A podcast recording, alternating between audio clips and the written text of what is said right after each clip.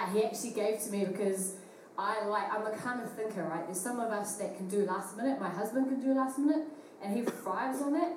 But me, no, I need something for like a week or two ahead of time. I just need to meditate on it and think about it as I go about my daily life. And so I said to God, God, you know me better than anyone, and so I need you to give me the topic like a couple of weeks in advance, um, so that I can just have it, uh, just be able to meditate it and study on it and research it. And um, yeah, he gave it to me two o'clock in the morning as I was up with a child. Uh, I was like, "Are you sure you want me speak about that guy? 'Cause I don't know. That's not, you know, everyone's favorite topic." I said, "Yep, this is what." This is what I want you to speak about. So if anyone has a problem, take it up with him up there. so what he wants me to speak about, and Tolson actually um, mentioned it just before, and it's awesome because God, the topic that He's given me, it's something that I've actually been, uh, I guess, reading about ahead of like last year, this year. They had books that have talked about this topic, and I had no idea. I had no idea that I was going to be up here this morning until a couple of weeks ago. And so I just love how He just He gives us little pockets like in the background, um, and then we're able to look back in hindsight. Ah, so that's what you were up to, God. Um, so Thompson was saying, you know, we we come to Him in full surrender, and what God has put on my heart is our favorite topic, is the spirit of submission. I don't walk out yet. Just bear with me. I was actually reading before I knew I was going to preach. Um, it was actually a marriage book, and you can't really talk about marriage um, without the topic of submission. Every woman's favourite topic. Uh, and uh, the author, Dr. Juli Slattery, who is often on Radio Rhema, Focus on the Family, she is a counsellor, and she's also an expert on marriage and family life. And she was saying she could get up in front of thousands of people and she can comfortably talk about topics around sexuality. But as soon as she talks about the topic of submission, like it just goes so quiet and she says she finds it the hardest to talk about that topic. And the reason being is because society, we have defined it differently to how God actually intended it. So we're going to be talking about that this morning, about how God defines it, because in the world, so I did look at definitions uh, of how it was initially actually a military ter- uh, term, even in Greek. So the initial uh, Greek word for that is hupotasso, excuse my pronunciation, and it's a voluntary attitude of giving in and cooperating. And the dictionary on Google, good old Dr. Doodle, Google, he defines it as the action or fact of accepting or yielding to a superior force or to the will or authority of another person. So we all know military it's yes sir, yes sir, we'll do this, and you do not disobey. Um, but that's not actually how God's word defines it. So we're going to be going through that uh, through different um, stories in the Bible this morning. So just yeah, bear with me. It's you're going to be left feeling encouraged, but also challenged in a good, healthy way. Um, and I was actually laughing because when God gave me this topic, I said, "What are you sure?" Because I'm not naturally a very submissive person. Um, so this message is just as much. my husband can testify to that. uh, it's been a journey for me, you know, to learn what actually it is. Uh, do you want to go to the back, please, sir? Quiet in the cheap seats. so yeah, yeah, uh, like I just love God has that little bit of humour. You know, I'm up here, and this message is just as much for me, and I have, I've learned a lot um, just soaking in His Word and what He says about it. Uh, and in James 4, verse 7, you know, He says, Submit yourselves then to God. Resist the devil, and he will flee from you. Is what we were talking about this morning. You know, we're fighting those principalities, and through submitting ourselves to God, we can resist the devil. Now, actually, LinkedIn, and this is probably another topic that um, I'm working on myself, is linked into submission is humility. And what better person to show us what that looks like than Jesus? I mean, you think about Jesus, like I've been wrapping my head around this. He's God. He is part of the Trinity and he's God. He came to earth in human form, so he could have, he actually has the right to come as this noble king, you know, dressed in all his fine crown. He could have had a castle, you know, a palace. You he, out of any of us, has that right because he is King of Kings. But he chose to be born in a stable. Like, what? You know, he submitted, showed that spirit of submission through his humility. You know, he even had human parents, and he chose to obey them. You know, his father is God, but he chose to humble himself as God and obey his parents. His earthly job was a carpenter, and back in those days, carpenter wasn't, you know, like it was kind of like a low, a low job. It wasn't like you were the one of those high, kind of really impressive jobs. He was baptized by John, by someone else, right? Like he could have just baptized himself, like he's God, but he humbled himself and was baptized by John. He paid taxes. Because then he goes on to say, um, you know, submit to our authority. And he showed us how he didn't have to pay taxes, but he did to show us. And he put people around him, the disciples. I recently learned, we actually um, were the, leading the youth for the last few years. And uh, I learned while I was doing a, a message for them that the disciples mo- were most likely, apart from Peter, because he was married, so he was a little bit older in his 20s, they were actually young, yeah, youth. So we, we see, think of them as these men in beards, but they were actually these acne, awkward, covered youth. And he surrounded himself around them, and they had the low jobs, you know, like the tax collectors and the fishermen. Uh, he, he could have had, like, he would be friends with the Pharisees, but he chose to be friends with the disciples and to mentor them and teach them. I just think, like, it blows my mind. Like, it's just so, so incredible. Sorry, just organizing myself.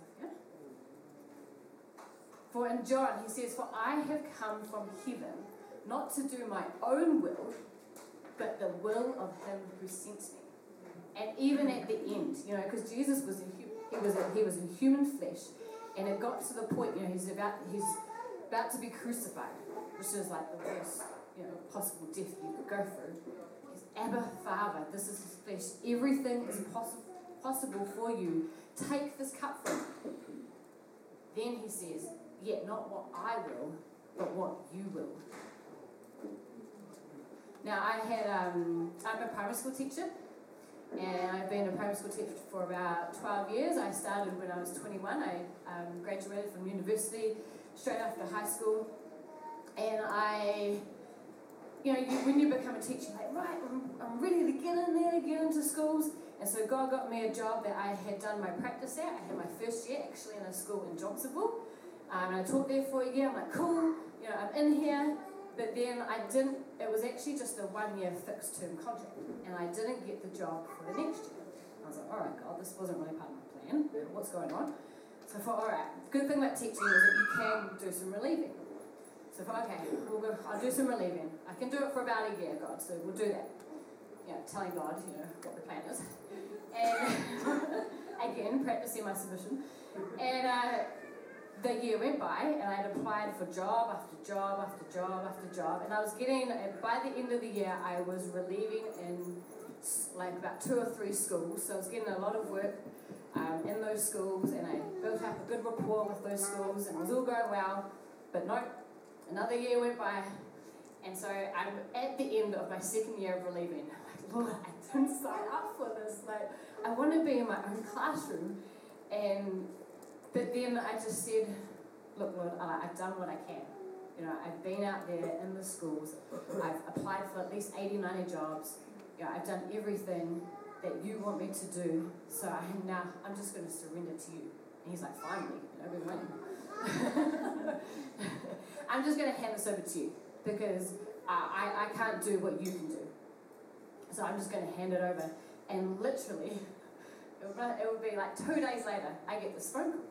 And it was one of the teachers, the head teachers from a school I had been relieving at in Wellington. And she said, The principal of our school, he's just left to go be principal in the school in Porirua.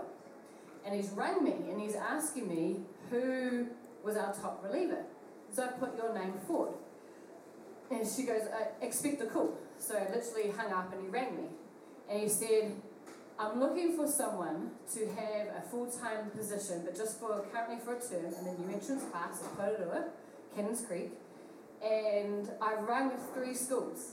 And it turns out he had actually rung the three schools I relieved at.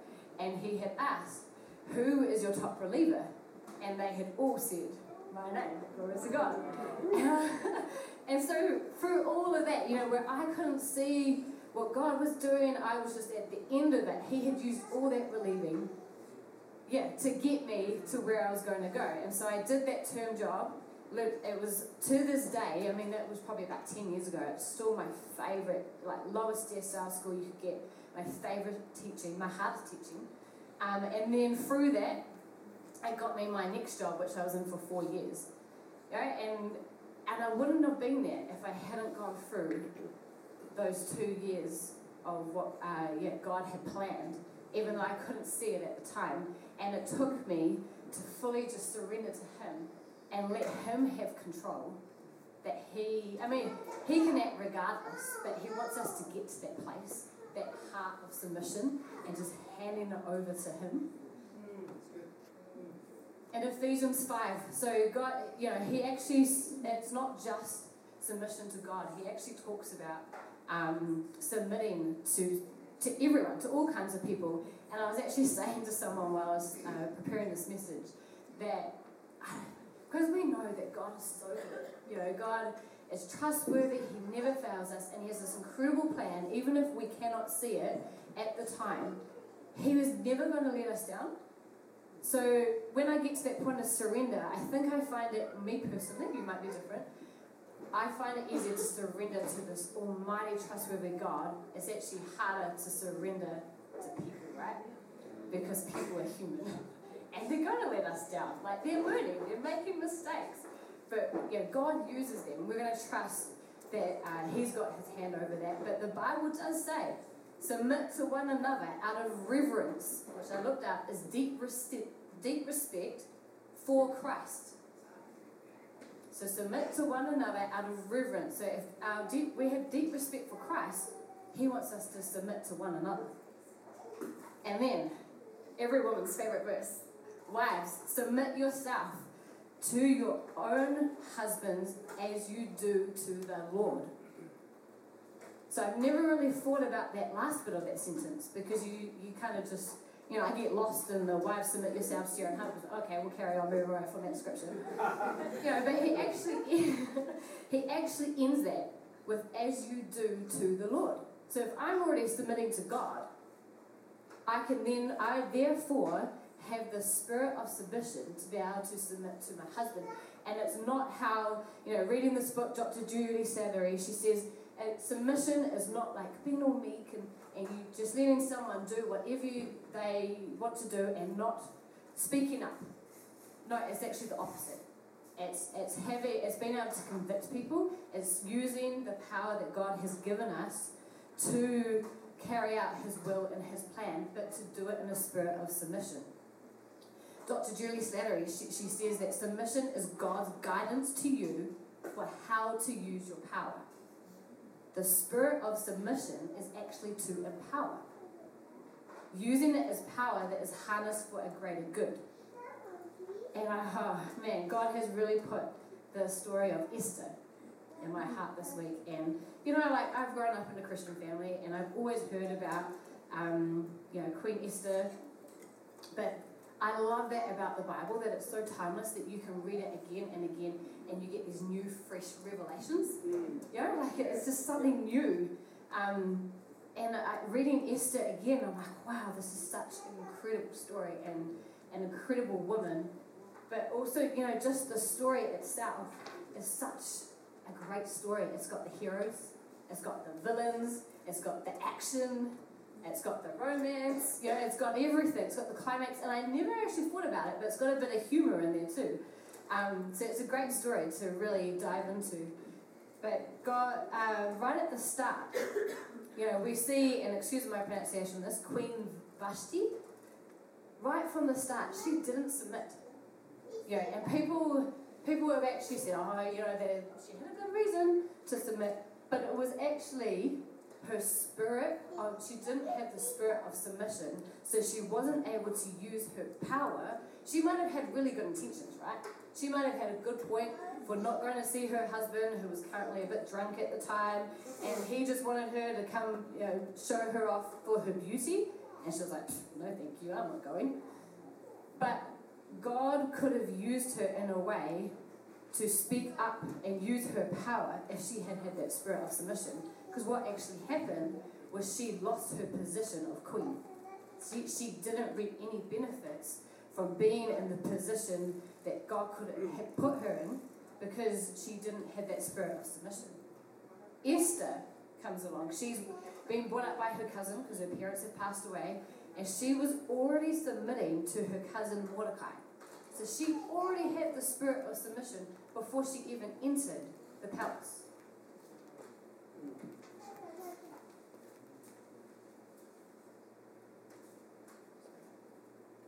In the Bible, in the story,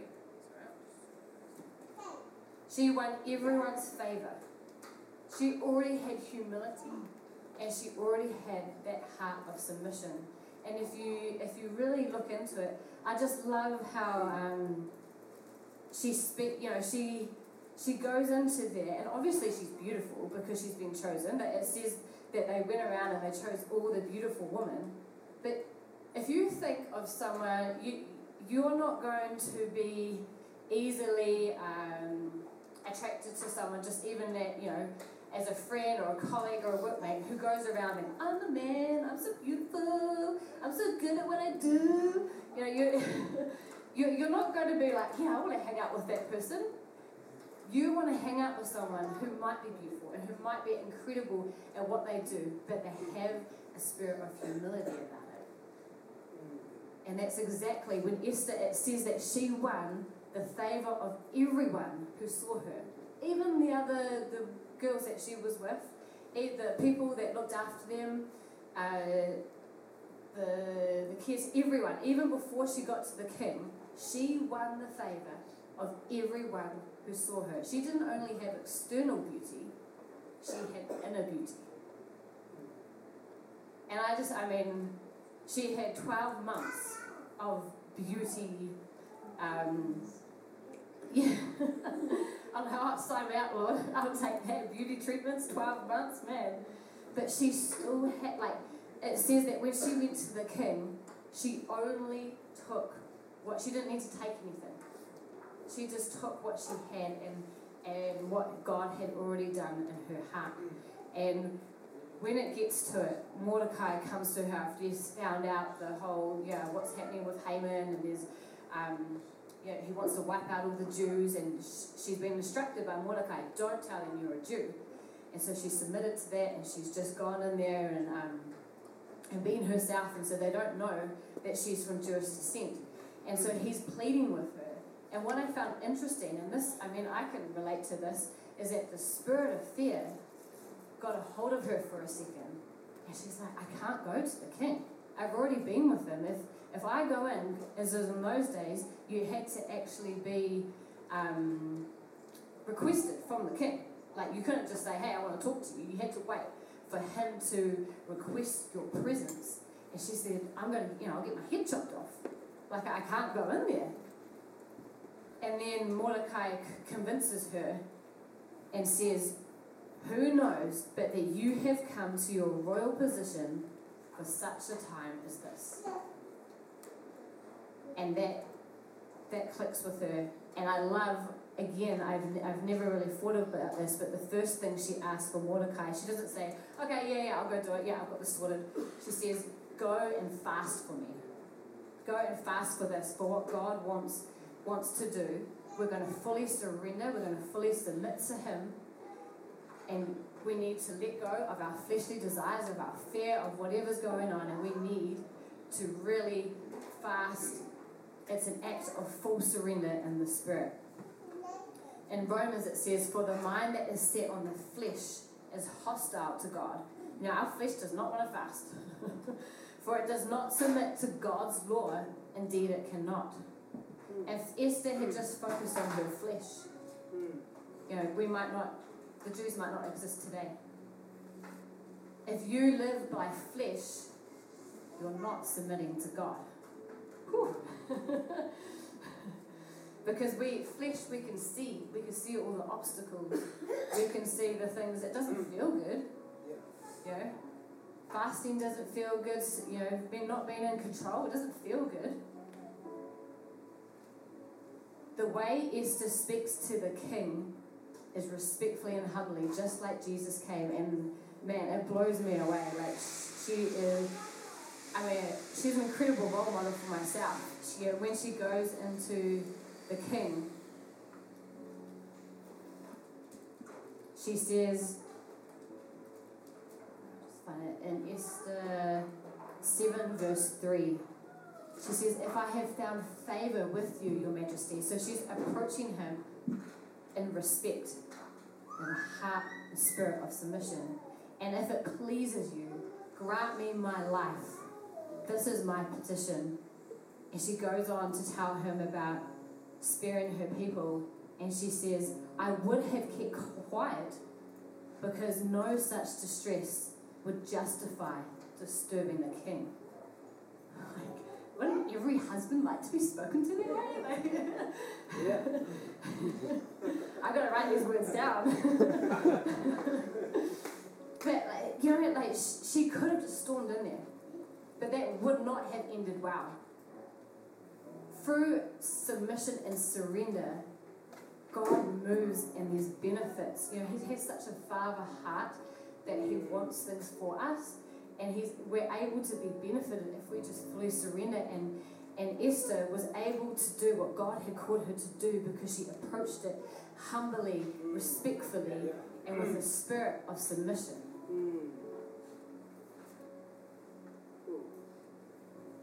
you know, I um, as I said, I've got th- we've got three children, and our youngest.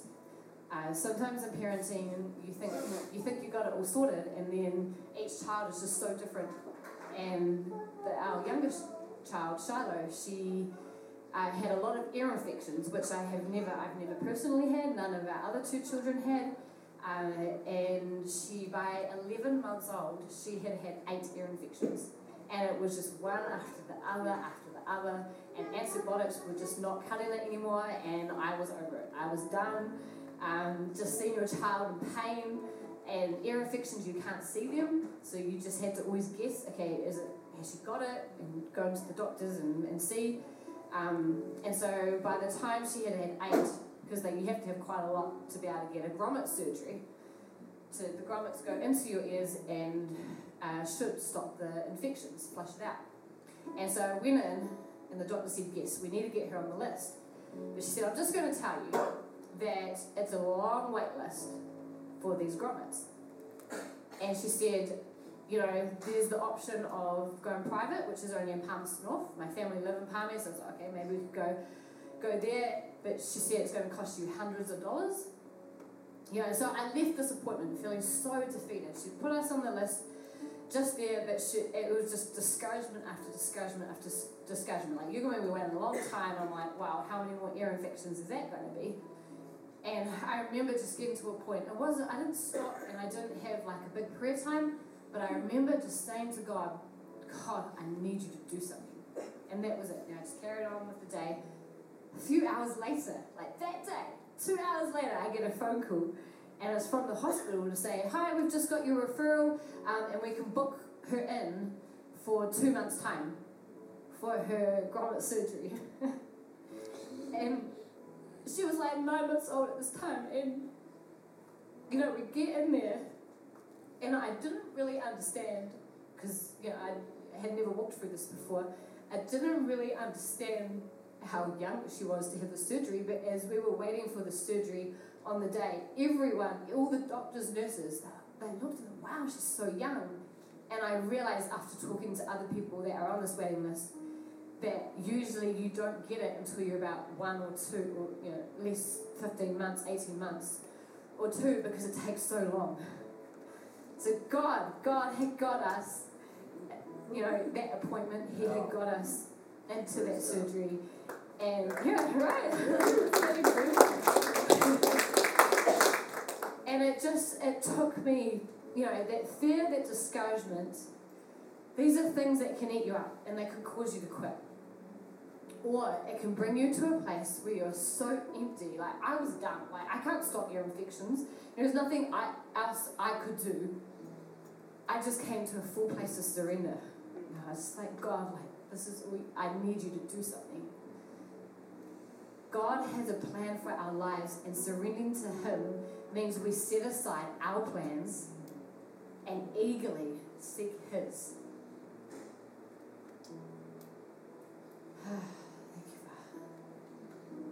So, my question this morning is Are we going to be a Queen Vashti?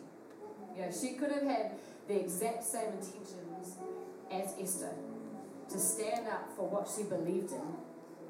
Or are we going to be an Esther who she, you know, she gets feisty when we when you're re- reading it and she's speaking to the king. She's like, "These are my people, and we need to do something." She wasn't meek and, and quiet about it or and just say, oh, you just do what you want, King. No, she, she went in there with a conviction.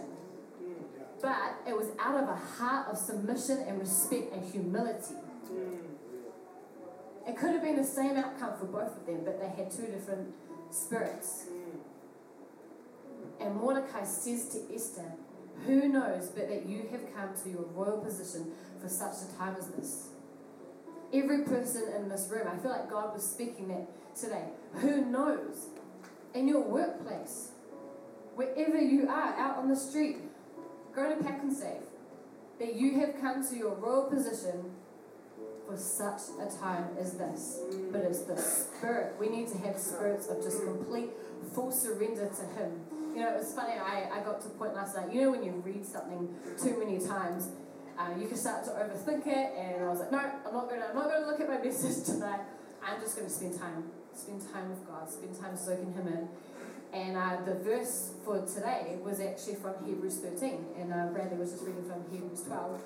Um, so I started reading just the verse for today. And as I read, and I felt God say, open the full chapter. You know, in YouVersion, you see the verse, and you can open the full chapter. And it was from Hebrews 13, and uh, as I was reading, I got to verse 17. It says, Have confidence in your leaders and submit to their authority. like, yeah. got me, God. I got your hints. because they keep watch over you as those who must give an account. Do this so that their work will be a joy, not a burden, for that would be of no benefit to you. Yeah. And this was not that scripture was not part of my message. I was just spending time with God, and He really, I was like, man, you know, it's not a spirit of submission. You know, the world sees submission that it's for the person in authority, but God's saying it's actually for us. You know, it's for that we would be, it would be of no benefit if our authority, those in authority, our leaders, you know, like if you've got a boss who's just grumpy all the time, that's of no benefit to you. But if they have, if their work, if they do it in joy, then that's actually benefiting you. If we can have a spirit of submission and surrender and humility and respect, you know, God with his father heart, he uses that to benefit us, to benefit the church. You know, because he says the church is to submit to God.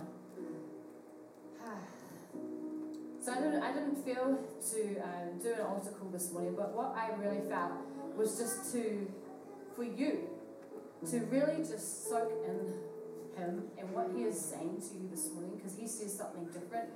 You know, He's it's His words this morning, but for each of you, it's going to be a different revelation. Um, some people, I know that I have people in my life that they find submission quite easy. for others, others of us, it's it's hard. It's something that we we've got to uh, learn and, um, and, and brings us to a point of full surrender because only God can do that. so thank you, Father. Man, you're just such a loving, good God, and you just want what's best for us. I thank you that you, um, you know, there's things that we like to hear about in your word, but there's also some things that challenge us and and make us grow and make us learn. And oh, Lord, you are just so good. And I thank you, Father, that you have this wonderful plan. And I pray that you just continue to work in our hearts and our spirit and to lead us as a church and as individuals to a place of submission. place of submission to you, to our leaders, to everyone around us, Lord God, that we will be able to just humbly love one another and bring glory to your name.